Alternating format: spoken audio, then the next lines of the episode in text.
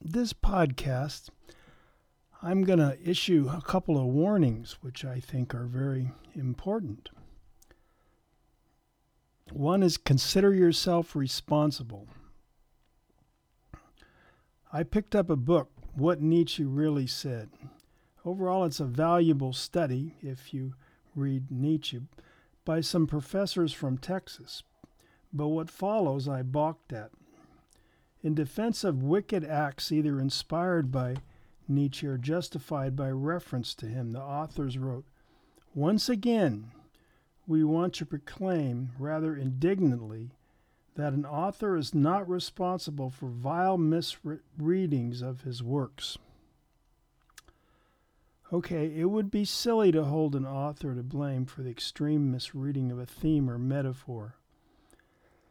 But to give a writer absolute license to create without taking any responsibility is, in a sense, denying the power of language and image. For example, the Beatles' White Album got some vile misreadings by Charles Manson. He perceived Blackbird as a call for him to spark a violent uprising by the black community. And at least one reason he engineered the Tate murders was so that white folks, blaming black folks, would take revenge, causing black folks to retaliate. That interpretation was truly nuts. But for him to accept the literal words of happiness is a warm gun as a validation of his homicidal inclinations didn't require the slightest misreading of any kind. If I ever bumped into those professors, I might corner them and argue that while authors shouldn't plague themselves with guilt over potential misreadings, they most certainly should consider how their words might affect impressionable readers. And children aren't the only impressionable ones around. Another warning look out. Jack Kerouac and plenty of his followers fellow writers of what got labeled the Beat Generation attempted to write directly from their unconscious minds, which may be a place where the spirit or spirits resides. Like the surrealists in France, the Beats often practiced free writing, letting whatever wanted to come come, refusing to let the conscious mind's editor block its way. By this effort, the beat writers not only helped define the 1950s, but also played a lead role in instigating what we now think of as the 60s. They initiated some primary themes of the hippie movement and launched in many hearts the quest for freedom from restraints, which has since affected all manner of change. It certainly fueled the sexual revolution, which has presented us with so many consequences, not the least the idolization of youth and vitality and the disdain for the wisdom of age and experience. When a spirit moves us, it's wise to recall the example of the Beats or of Wagner or Nietzsche who have been accused of empowering Hitler. These examples can remind us that art leads to consequences. People in churches are often taught that the test of whether an inspiration comes from God is how well it lines up with Scripture. That's wise advice, but we authors will encounter inspirations to which the advice that advice won't seem to apply. Follow me through a weekend. At the Writers' Conference in Manhattan Beach at a Marriott, I taught the Rogue Workshop, which starts at 9 p.m. and goes until the last student writer fades. At one minute to 9 p.m., I left the Padre playoff game and went downstairs to teach. The workshop lasted a few hours. About 1 a.m., I flopped on my bed.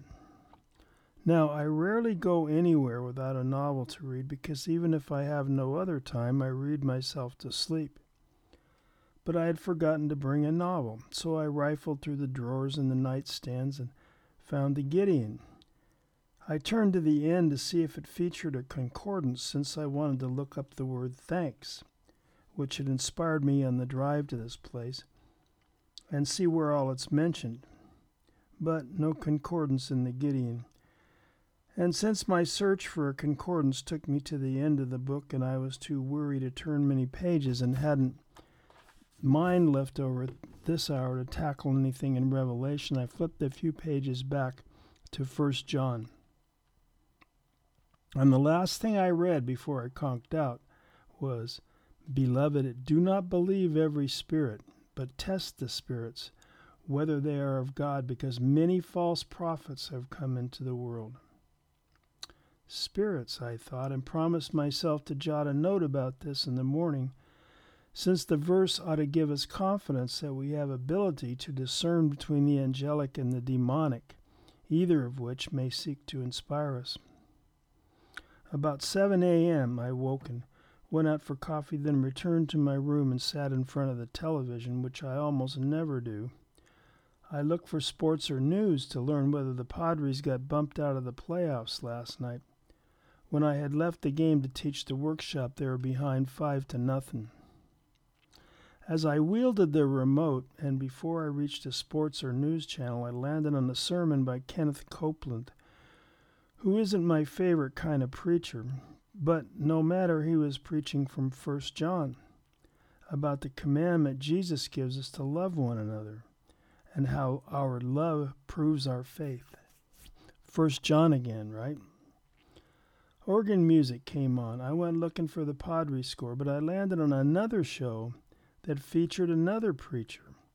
A pretty blonde was questioning him. In response to one question, he assured her that God promises if we seek His will in humility and through prayer, He'll give us the right answers. I didn't watch this guy for long because I found his toupee distracting. Besides, by now I was thinking I needed to write down this string of bits of advice I was tuning into. I supposed I would conclude from them that if we ask in humility, with thanks and love, God will clue us which inspirations to use and which to ignore. Then we needn't fear changing the world for the worse in our attempt to change it for a better. Because there is no fear in love, but perfect love casts out fear. 1 John 4:18